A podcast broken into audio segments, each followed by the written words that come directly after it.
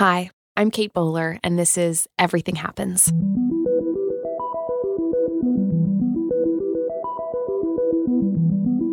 Look, the world loves us when we are good, better, best. But this is a podcast for when you want to stop feeling guilty that you're not living your best life now. We're not always having an eat, pray, love experience. I used to have my own delusion of living my best life now. I'm a Duke professor, wine and cheese enthusiast, wife and mom, Instagram gold. Then I was diagnosed with stage 4 cancer. That was four years ago, and I'm still here, and now I get it. Life is a chronic condition. The self help and wellness industry will try to tell you that you can always fix your life. Eat this, and you won't get sick. Lose this weight, and you'll never be lonely. Believe with your whole heart, and God will provide. Keep this attitude, and the money is yours. But I'm here to look into your gorgeous eyes and say, hey, there are some things you can fix and some things you can't. And it's okay that life isn't always better. We can find beauty and meaning and truth, but there's no cure to being human. So let's be friends on that journey. Let's be human together.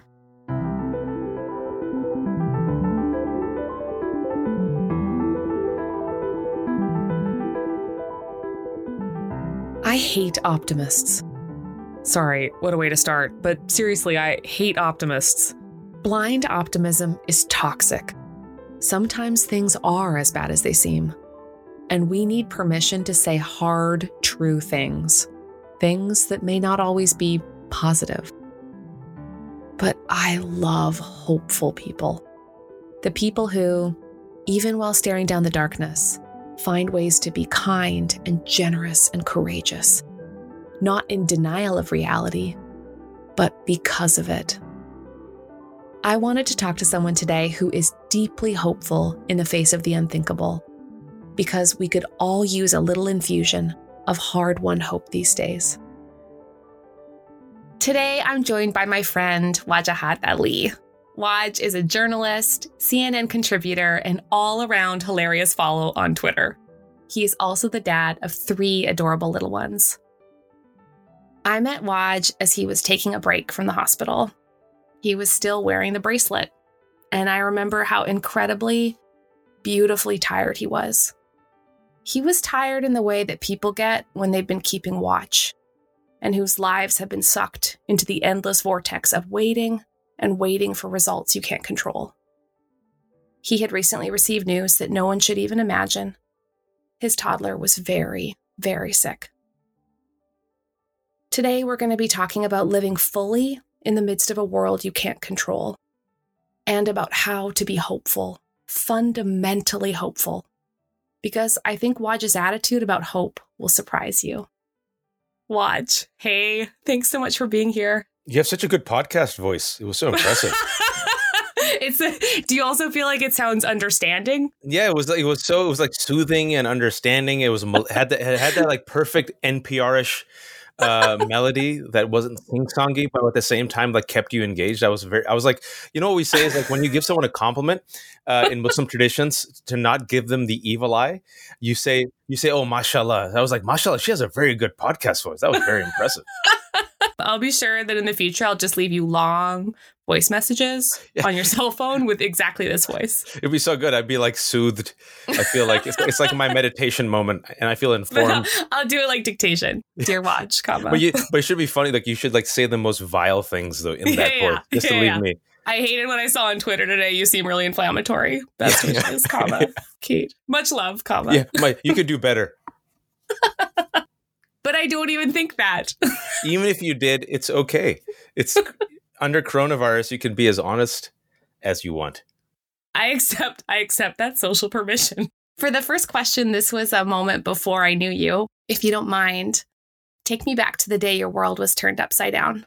You were on stage giving a TED talk and you'd planned this talk for months and months. Like, I've done that process. It's like months of prep, what was your talk supposed to be about? So, my whole speech was to make the case for having kids in a modern society where there's income inequality and climate change and yeah the the the whole speech was a trojan horse really to examine why in modern developed countries we are not having enough kids the negative consequences that are happening in society in China and Japan the United States and Europe and the trojan horse was was to end it with a case for pronatal policies meaning affordable health care paid parental leave uh, childcare and showing how if you help parents, especially women, it's not that people don't want to have kids, is that they want to have kids, but they feel so overwhelmed that they can't. Yeah. And I left my family, and my family is in Virginia. And my family at that time was my wife and my two kids, Ibrahim and my daughter Nuseba. Early in the morning, and my wife calls me crying, and my wife never cries. So I'm like, "What's happening?" Yeah. And she goes, "I had to take Nuseba to the hospital." I said, "Why?" She says, "I found like this these a bump on her stomach." So I'm like, "Did she eat oh. something? Like, uh, it was Yeah. did, you know, did she swallow something?"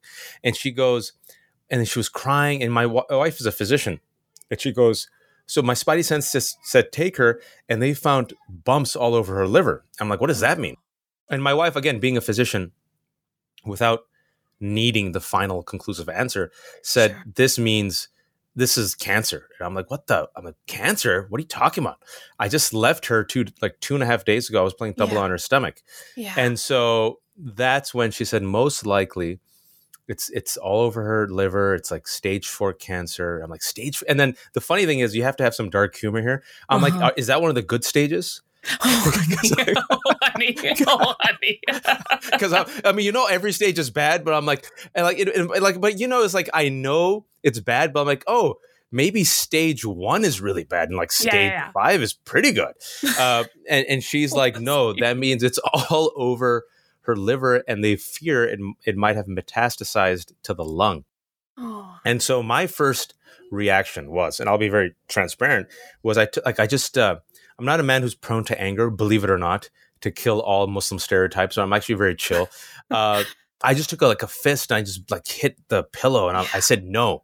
Yeah. And then the second thing I did was uh, the the barter prayer, which I call the barter prayer. It's like where you don't have to be in religious. You could I've I've heard from parents who are even agnostic atheists. You do a trade, and so you sit there and you're like, okay, God or universe, uh, two year old girl, thirty eight year old man at that time with you know dad bod, uh, you know easy trade. My life for hers, or let me absorb her pain, and like, but you know you're not going to hear a, a response. Yes. I'll just I I'll never forget.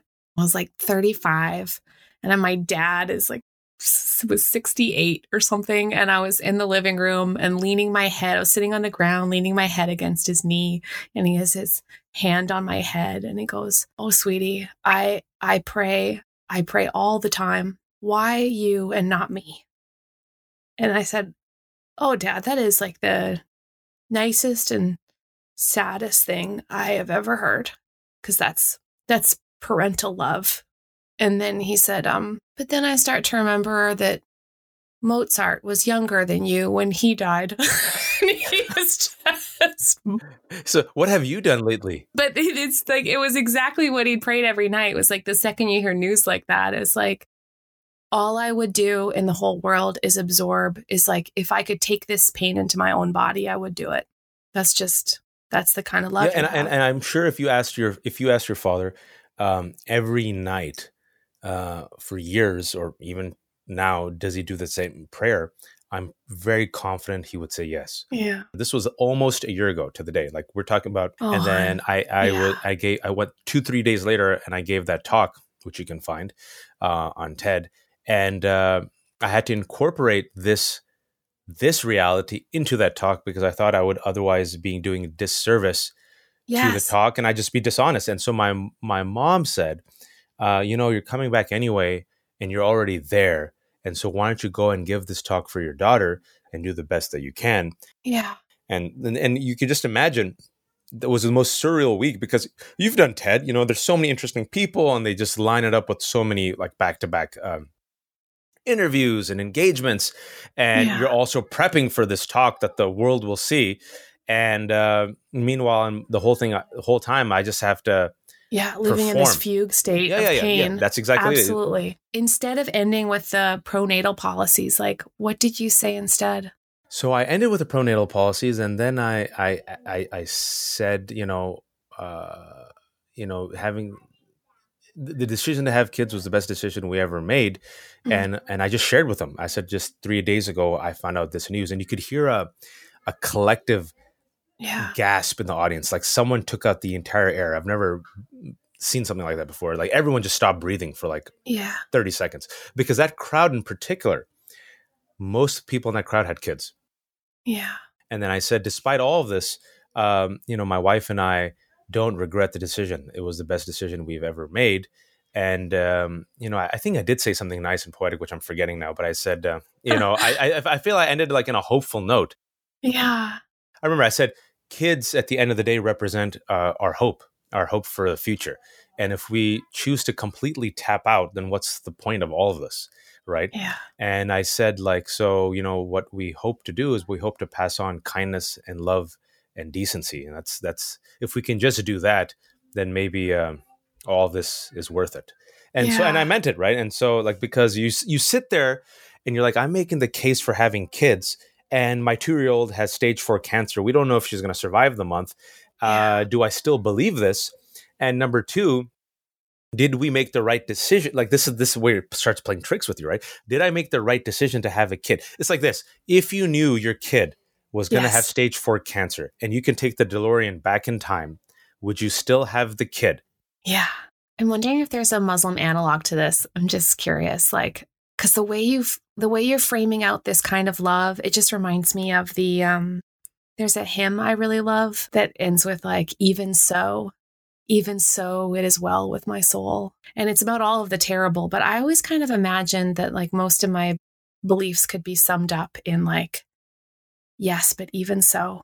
What I hear you saying with like, yes, it's a terrible and scary world. Yes, there is pandemics and climate change and and and little girls that should never deserve to get sick.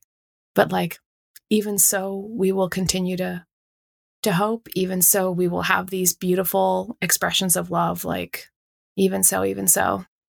Yeah, and and, and there, there's several a saying of the Prophet Muhammad, which is very similar to Christian and Jewish teachings, where he told um, his followers that even if you see the day of judgment coming around the corner, Uh-huh. uh, you have to plant the seed.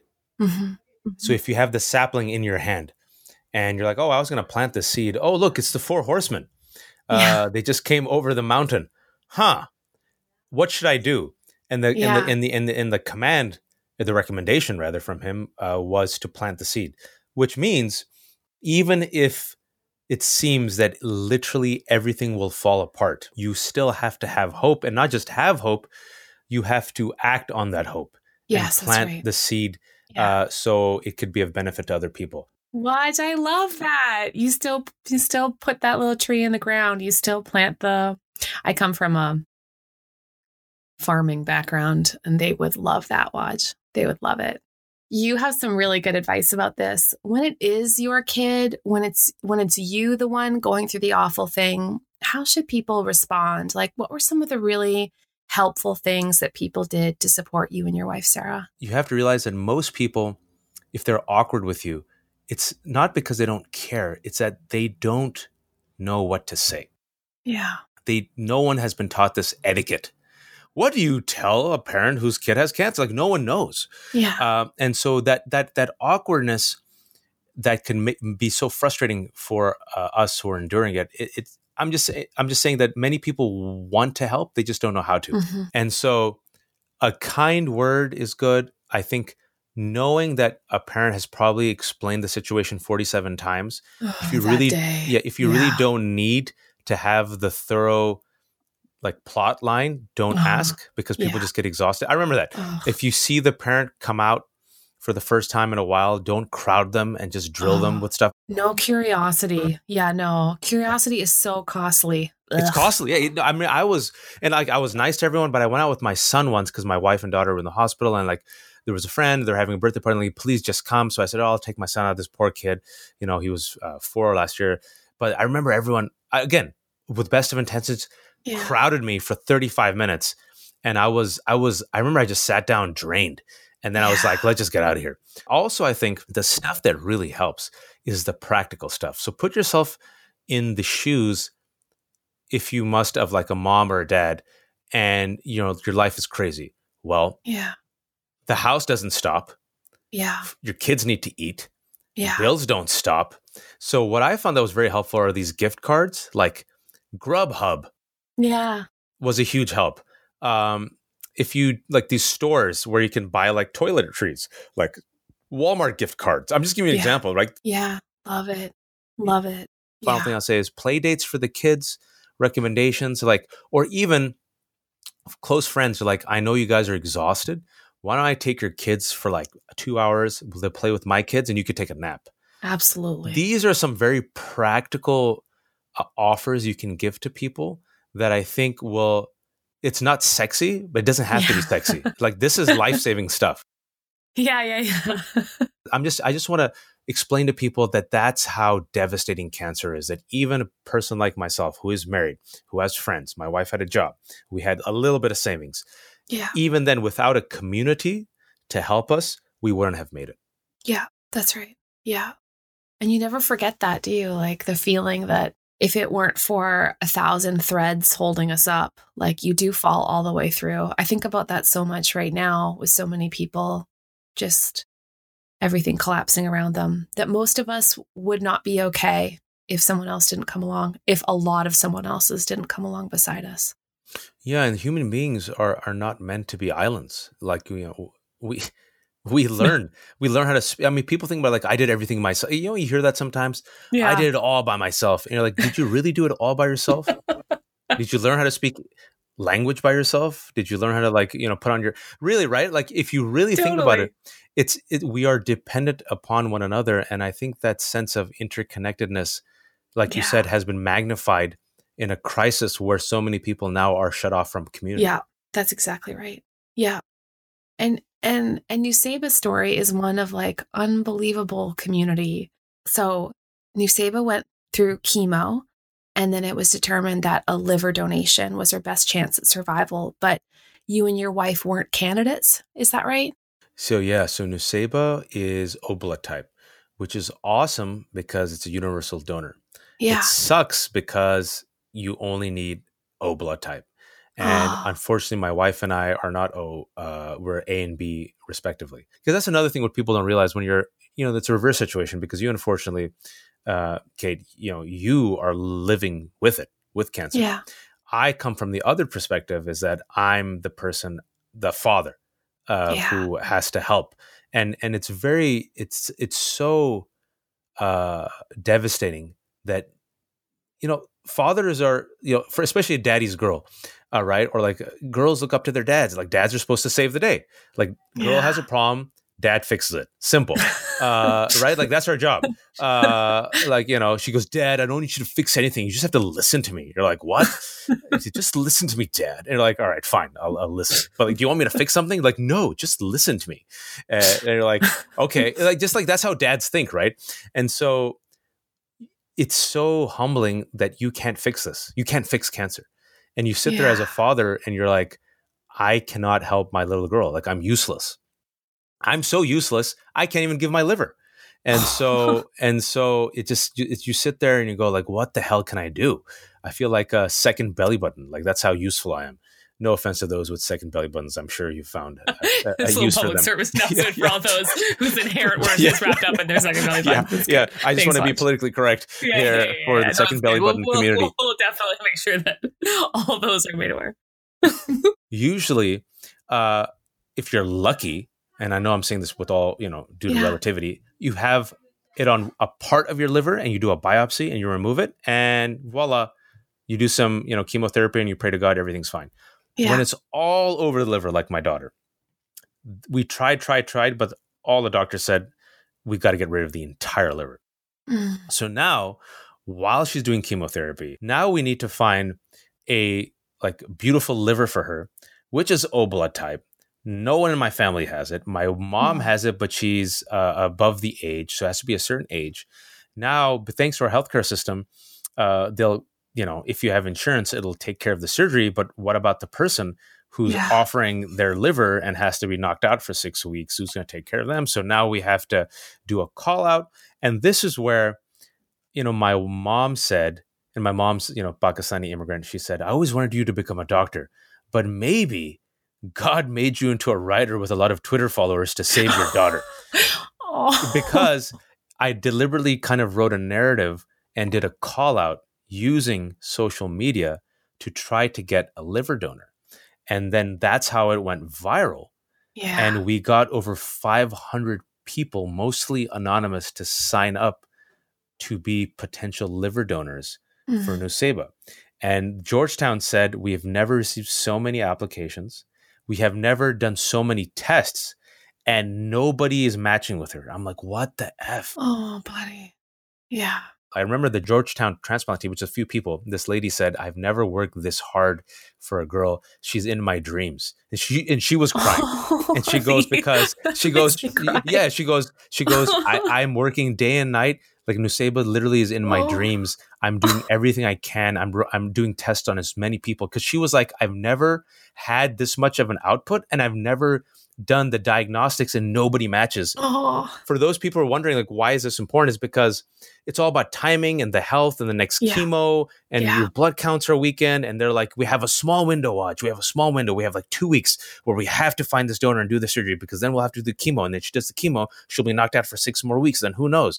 And then lo and behold an anonymous donor who's not even on twitter his wife follows me on twitter was reading my thread. She read out one tweet out loud. He takes the phone he actually looks at the Twitter thread. He goes, "Oh, I'm O blood type." stop. Yeah, and she goes, "What?" She goes, "Yeah, I'll, I'll, I'll try out." And then he ends up being the liver donor. He wants to be anonymous. We're there at the hospital, and a, f- a mutual friend of mine DMs me and says, "Oh, my friend Sean." It just texted all of us and wished for prayers. He's going in for a, a, a surgery. I think he's your daughter's liver donor. And I'm like, what?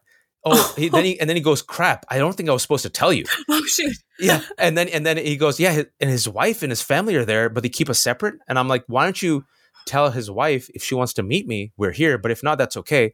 Yeah. and then i go to the commissary and I, I bump into this woman who's south asian and has a hijab and i'm like are you sean's wife rida? And she goes i am. Are you wajahat? And she goes yes. And and we were both waiting for our, our respective you know sean and nuseba to wake up and and then the, the final thing i'll say on this is the doctor who did the the transplant on Sean, and he goes, "Listen," and he was crying. He goes, "Listen, I've done many of these surgeries. Let me tell you, your your daughter got a good man's liver." And I said, "Why?" She goes, "This first thing that this this kid." He's like Sean. He's 29 now. He turned 30. Sean's here. He says the first thing he asked me when he woke up. He goes, "I've done so many of this. People say, when will I go back to work? Am I doing well? You know, when can I go to the gym?" Yeah. The first thing he asked me was, "When can I donate blood again?" Stop. Yeah, because he he he donates blood. He's all he's he donates plasma. He he he's donated like that's what he does on the deal. And so and he wanted he wanted to be anonymous. He's like he goes, I only did this for God. And I did this to try to help someone. I, I didn't do it for anything else. I saw the donor in a video you posted recently, and your gorgeous daughter is running to hug him. Tell me about that moment. My wife called Sean because now we're friends, right? And she goes, "Listen, I'm so sorry, last second, but they're ringing the bell today, and I didn't know if you wanted to come by." And he goes, What a small world. My car, the tire went flat today for some strange reason. So I've been stuck at home. Uh, so I can actually come today and join you for ringing the bell. Otherwise, I wouldn't be able to make it. When you ring the bell, that means you're cancer free. So she had the transplant in September. And in January of this year, she rang the bell. Oh. So him and his wife came, and there's that great video you can see. I, I started where she, my where, where Nuseba rings the bell, and she's she runs like this with her little feisty little booty, just like shaking with her with her with her Supergirl costume, and she's like boom boom. She runs and she gives him like low high five and uh, like upward high five, and then he picks her up, and then there's the Eye of the Tiger music playing in the background. It was great. It was great. Ugh. Oh, that just makes me so happy. I do think that there are bracelet people and not bracelet people. We're now living in a world of people who will now understand that on a wider level, that there will be lots of bracelet people. Mm, that's right. That's right. And then those and those incredible brave people who who dream about them. What a gift. Your gorgeous story, it makes me wonder, does it change your view of the world now that you know that there are people out there like Sean who just put their own health on the line for a little girl? Yeah, you know that's a, that's that's that's a good question because my wife Sarah is one of those people who is like just it's like a she's a freak. It's disgusting because like super beautiful. She's like yeah, really pretty, really smart, and really just kind. Yeah. I always joke like that our marriage is like this. It's like if Sarah saw Freddy Krueger, she'd be like, "Oh, Freddy Krueger, I think he needs a hug," and I'm like, "Sarah, it's Freddy Krueger, no!" And then Sarah would be like, "Hey, Freddy," and she'd like run to Freddy, and like Freddy's like takes out his claws and is about to like kill her. I'm like, "Sarah, no!" And she goes, "He just needs a hug." And then right before she hugs him, she sees a ladybug, and she just like bends down. She goes, "Ooh, ladybug," and then Freddy Krueger like ends up stabbing me, right? and, and then Sarah's like, "What just happened? Oh, you're bleeding. Let me save you." So that's like a great like you know analogy of our like marriage. Uh, because I'm like a little bit more cynical. And, and she's just like, everyone has a story and a perspective. I'm like, no, maybe some people are just bad. She goes, no. and so the reason why I mention all that is I sometimes get very, not, I get genuinely surprised when people are just kind. And I'm yeah. like, what's their, like, why was that person just being nice? And, and Sarah's like, they're just nice. And I'm like, no, but why? Like, yeah, why? Yeah. And she's like, no, some people are just nice. And so what this this whole endeavor was very useful for me is that uh, I try to be decent and kind, n- anticipating people will screw me over, if that makes sense. Uh-huh. Yeah. My wife is decent and kind because she thinks the world is decent and kind and we should still be decent and kind. She's not a you know a pushover at all. Yeah. And and when I saw over 500 people, mostly strangers, step up to be a donor. When I got these comments from people who just rail on me on Twitter, like they DM me and said, "I hate all your politics. I hate it." uh, there's like this almost a verbatim quote. I hate all your tweets. I hate all your politics. I hate it every time you come on CNN. But let it be known, me and my mom are praying for your daughter. Oh, right. So then you're like, what it what it did what it did show me is very important for me was that people have the capacity and the desire yeah. to still be decent and kind in this world. Yeah. They just yeah. need the opportunity. Yeah. When this pandemic started, I hadn't fully processed that this was some people's first experience of chronic fear. Mm. You know, and then I thought, oh, yeah, welcome. But like, what a hard thing to be invited into. That's right. And you're already a veteran of this endless uncertainty. Well, so, so are you. People, like, I'm passing out leaflets, I'm like showing people around. but for people who are new to this experience, like what advice can we maybe give about living here? Because we have experienced the past year where, in a strange way, we were preparing for coronavirus. Mm-hmm. Our lives were disrupted, our work was disrupted. We have hand sanitizers everywhere in our house. Yeah. Because once you have an immunocompromised uh, family member, you're terrified that you know she can get sick. Yeah. Uh, we were doing already social distancing. We had yeah. cut down on our social engagements uh, already because who had time? My kids yeah. were used to staying at home and coming up with activities. And so, in a really weird way, Kate, like this is just an extension of our past year. Yeah, yeah. There's a great saying in Islam. I wrote about this. It's um, God commands the believer to tie your camel first, and after that, leave it to God. And what that mm. means is yeah. you do everything in your human power to prepare. Like, don't just be like, "Oh, God will take care of it." Let me yeah, go out and just yeah, no, yeah. Let me just go out and, and forget social distancing and pass on this coronavirus. Uh, no, yeah. like do like do everything in your power, and then after that, you have to let go. Yeah, yeah. Well, buddy, I like that. I like that so much. That sounds exactly right. This is going to be a tough one for people, but I think you and I know this one. Give up on normal. Mm. Normal's not coming back for a while. Yeah. I put a big sign that just said basic on yeah, my that's fridge. It. That's it. And I needed it because I needed to remember my other slogan, don't be above it, which is that like when you're stripped down to the studs, you're like, okay, like here's where I live now. And I need to I need to be okay with like just getting through the basic stuff and not and and everything else is it's just like not where I'm at right now. But I think what you said was really on point. Like this is where I'm at right now.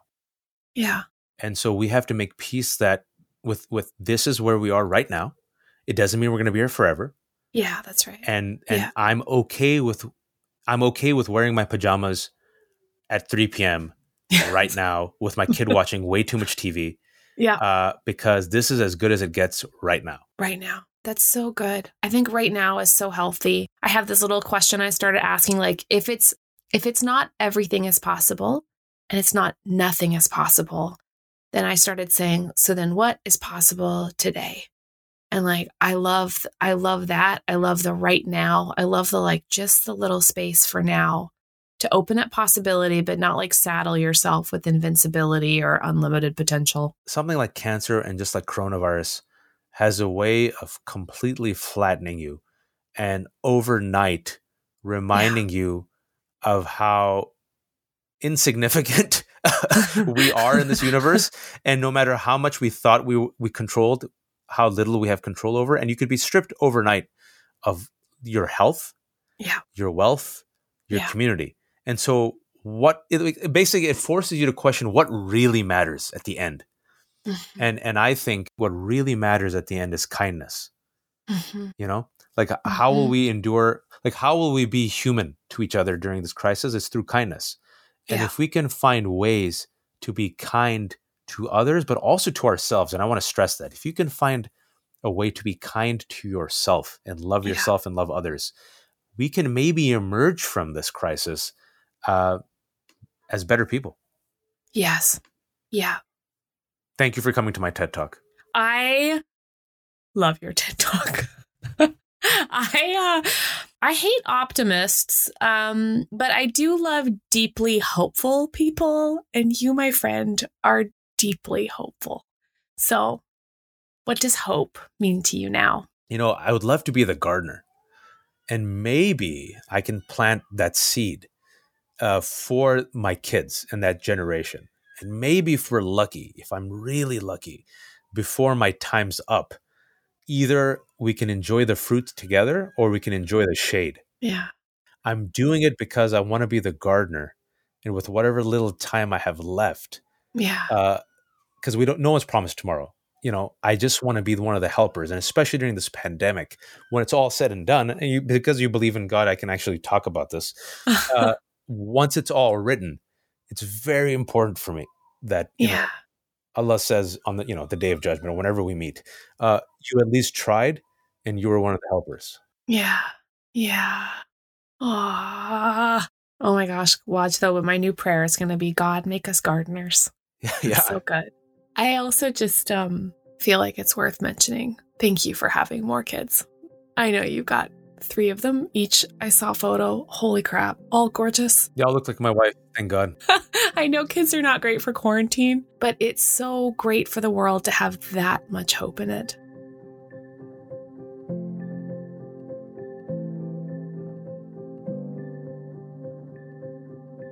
Waj's definition of hope is a thing of beauty. Hope, he said, is action. Hope was in the people who surrounded their family with help. Hope was in the call to ask people to donate a liver. Hope was in the answer from an anonymous donor. Hope was in the man who woke up from surgery and wondered when he could give all over again. Hope, said Waj, makes us gardeners. So let's be gardeners. We plant the seed because, who knows, maybe one day we'll get to sit in the shade together.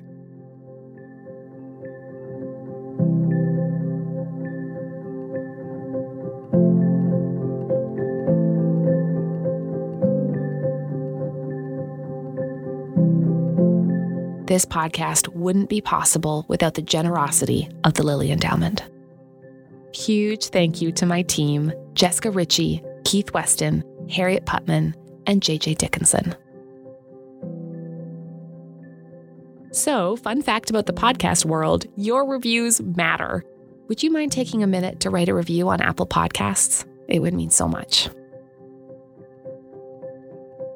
This is Everything Happens with Me, Kate Bowler.